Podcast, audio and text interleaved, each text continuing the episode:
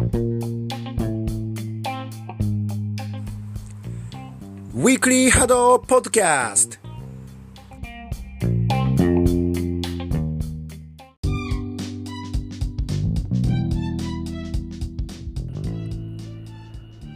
どうも、暫定パーソナリティの串本です。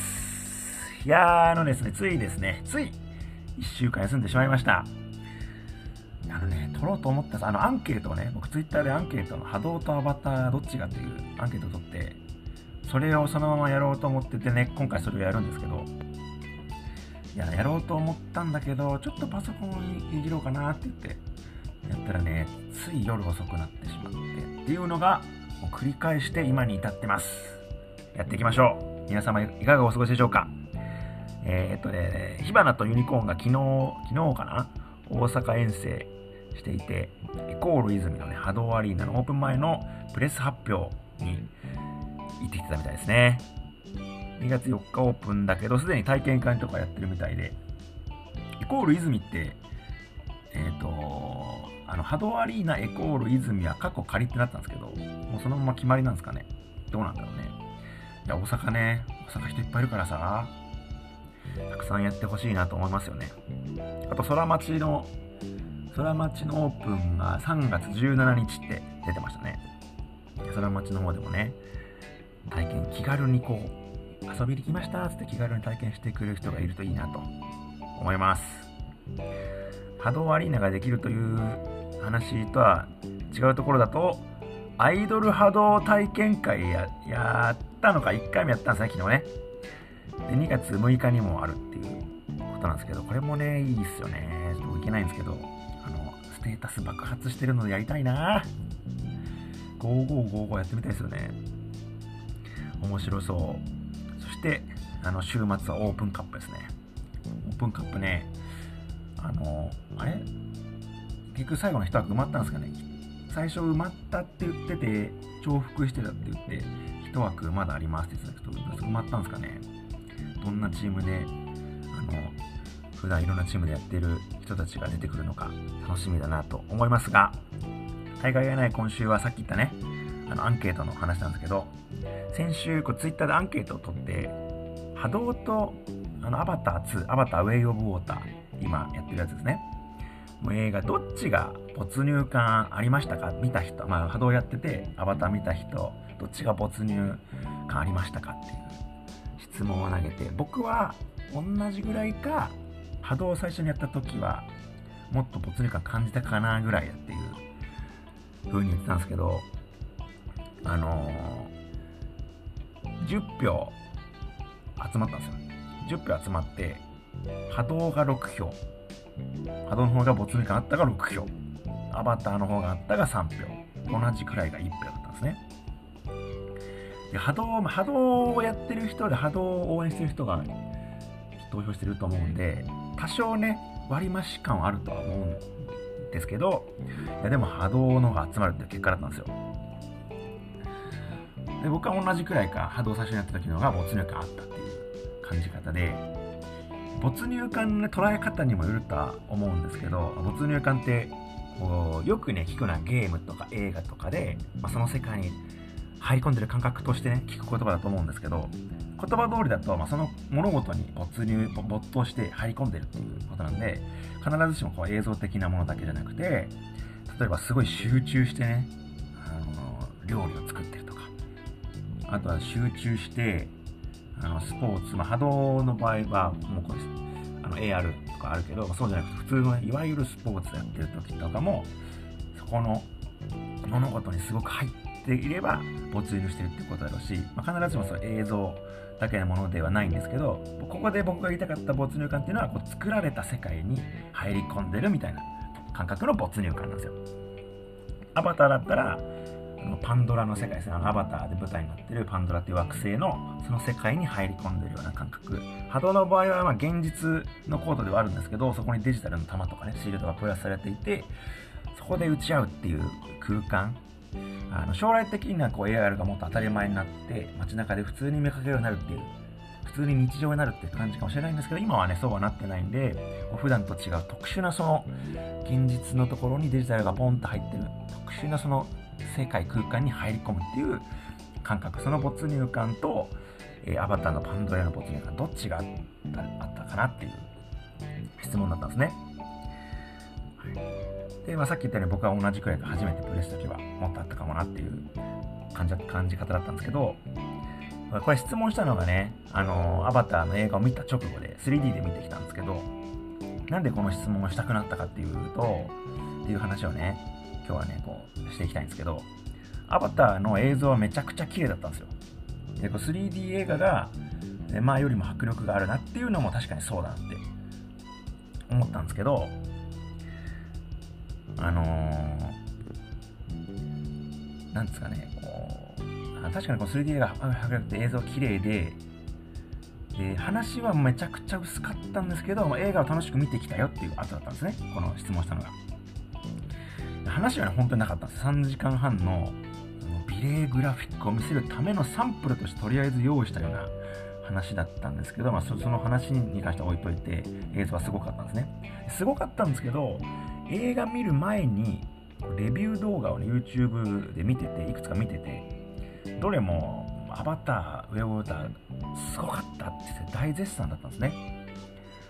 話は確かにないんだけど新しい映像体験として絶対に見るべき絶対に 3D で見るべきみたいなレビューが多かったんですよ。で僕が見た感想としては確かに映像綺麗ですごかったんだけどそこまで大絶賛するほど新しい体験だったかなっていうふうに疑問に思ってでこれレビューしている人もね話がないのは認めてるのに大絶賛するほどの体験だったっていう風に言ってて、いや僕はそこまで思わなかったなっていう感じだったんですね。でそれはやっぱ話がなさすぎるからっていうのもあるしこう映像体験としても綺麗だったけどなんか言ってるほどじゃないななんか違うなっていう感じがあってででその同じそのアバターのレビューをしてた人たちがレビューをしてた人たちがね昨年公開されたジュラシック・ワールドシリーズの完結編新たな支配者が公開された時は話がひどかったと。そして怖映像的な怖さままに感じなかったっていうことで、ほとんどの人はね、酷評したんですよ。で、僕も、あの、ジュラシックワールドを見て、話がひどかった。まあ、確かに話は良くなかったなっていうふうに思って、で、僕普通にその時も普通に楽しんで見てきたんですけど、ま、でもその時は酷評されるのもわかるなって思ったんですね。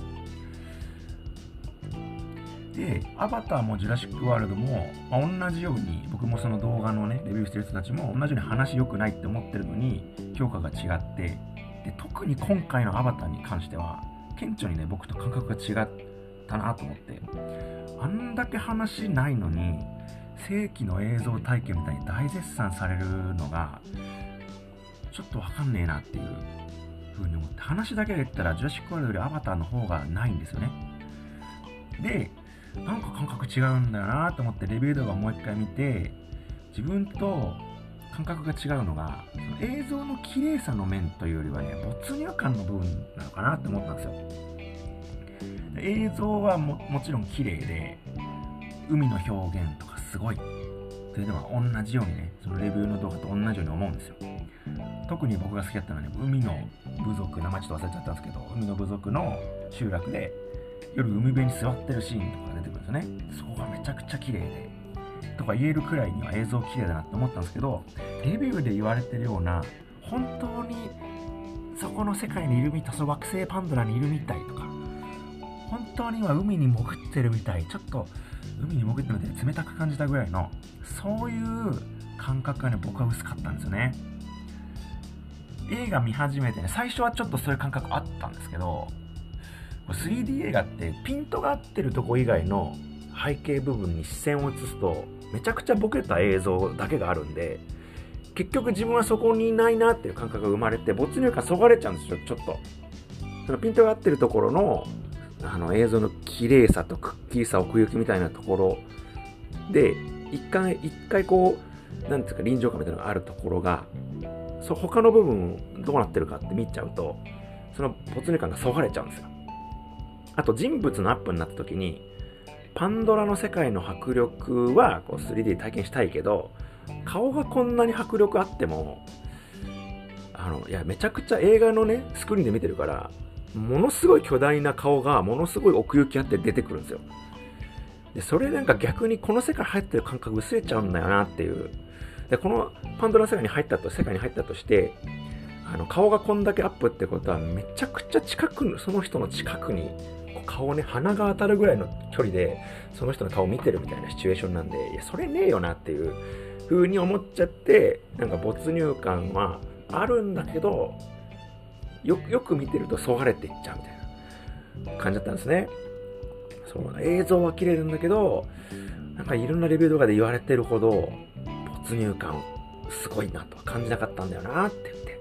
っていう感想で、まあ楽しんできたんだけど、なんかレビューと違ったなって言って変わりながら、いやじゃあアバターのその映画よりも没入感あるのなんだろうなってなったら、真っ先に思い浮かんだのが VR だったんですね。僕そんなにたくさん VR コンテンツってやったことあるわけじゃないし、あの、あの、家庭用のやつとか全くやったことないんですけど、でもなんか、あの、VR 体験できる施設に行って、短いジェットコースターとかバンジーとか、あとゲームショーに何年も行った時に、馬に乗る VR とか、視線追尾、自分の視線追尾型のヘッドマンヘッドマントディスプレイでやるシューティングゲームとかやって、僕的にはそういう簡単な VR でもアバターの映画で没入感があったと思うんですよね。映像のクオリティは圧倒的にアバターのすごいと思うんですけど、でも VR のが没入感あるなって言って。やっぱりこれ横を見ても、横を見ても同じようにそれがあるように感じれるっていうのが圧倒的にでかいなって思って、いや、そういう感覚があるから、余計にアバター 3D にそこまでね、没入感あったっていう感動が生まれなかったんじゃないかなって僕はちょっと思ったんですよ。で、アバターのあの、キャメロン監督、ジェームズ・キャメロン監督は VR にも興味ある人で、映画監督じゃなかったら VR の研究をね、自由にするかもしれないっていう風にインタビューで答えてるらしいんですけど、僕はパンドラの癖を体験させたいなら VR の方やってほしいなってちょっと思っちゃったんですね、それを考えながら。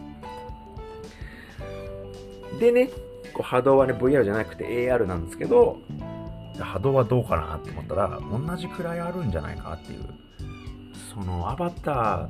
ーの映画のような、あのものすごくめちゃくちゃ綺麗なエナジーボール飛んできたみたいなことではないんですけど、めちゃくちゃ綺麗なエナジーボール飛んできた、海辺でみたいなそういうことじゃないんですけど、でも、あの球がやっぱさ、近づいてきてさ、で、あのー、隣の、自分のチームのさ、隣の選手の方に飛んできた球とかを見れば、自分の横をそれが通過していくような感じになるわけじゃないですか。だから、そう、映像がすごいことだけじゃないよなっていう、もうすごい感じたんですよね。やっぱりこう、横を通っていくかどうかとか、あの、うん、そこがすごく大事なんだよな思ったんですよね。VR でも、AR でも。まあ、AR の場合にはこう、なんかね、するものにかなり、えあの、よると思いますけど、波動みたいに本当そのボールを避けるっていうものの場合にはよりそう感じるんじゃないかなと思うんですけど、そこがな、そ、そこがむしろ映像よりも没入感、そこにいる感じっていうところを考えた時には、すごいんじゃないのかなって思ったから、Twitter で質問しましたよっていう、そういうお話です。ね、何が、あの、だからこうっていう、なんか結論みたいなのは特にないんですけど、あね、上げっぱなしで、上げっぱなしで終わらせるのは良くないなっていうことで、ね、ちゃんと、ちょっと1週間遅れちゃったんですけど、今日はそのお話でございました。ね、こう人によって感覚が違うと思いますし、3D 映画と AR だから比べる、まあ、そう、直接的に比べられるわけじゃないからね、比べるの難しいと思うんですけど、今回のアンケートでね、波動の方が票集まってるし、ちょっとね、応援票があるんじゃないかって思いはするんですけど、波動のその AR で弾が本当に飛んできてる感覚、本当に縦で防いでる感覚っていう、あの、普段と違う世界に入り込める感覚っていうのはなかなかすごいんじゃないかなというふうに思っています。ということで、ね、今回はここまでです。ものすごくね、今、閉まってない感じします。話全然閉まってないんじゃないかっていう不安に怯えながら、でもね、終わらせないといつまでも、あの、喋っちゃうからね。ここで終わりにしたいと思います。では、また次回お聴きいただけたら嬉しいです。バイバイ。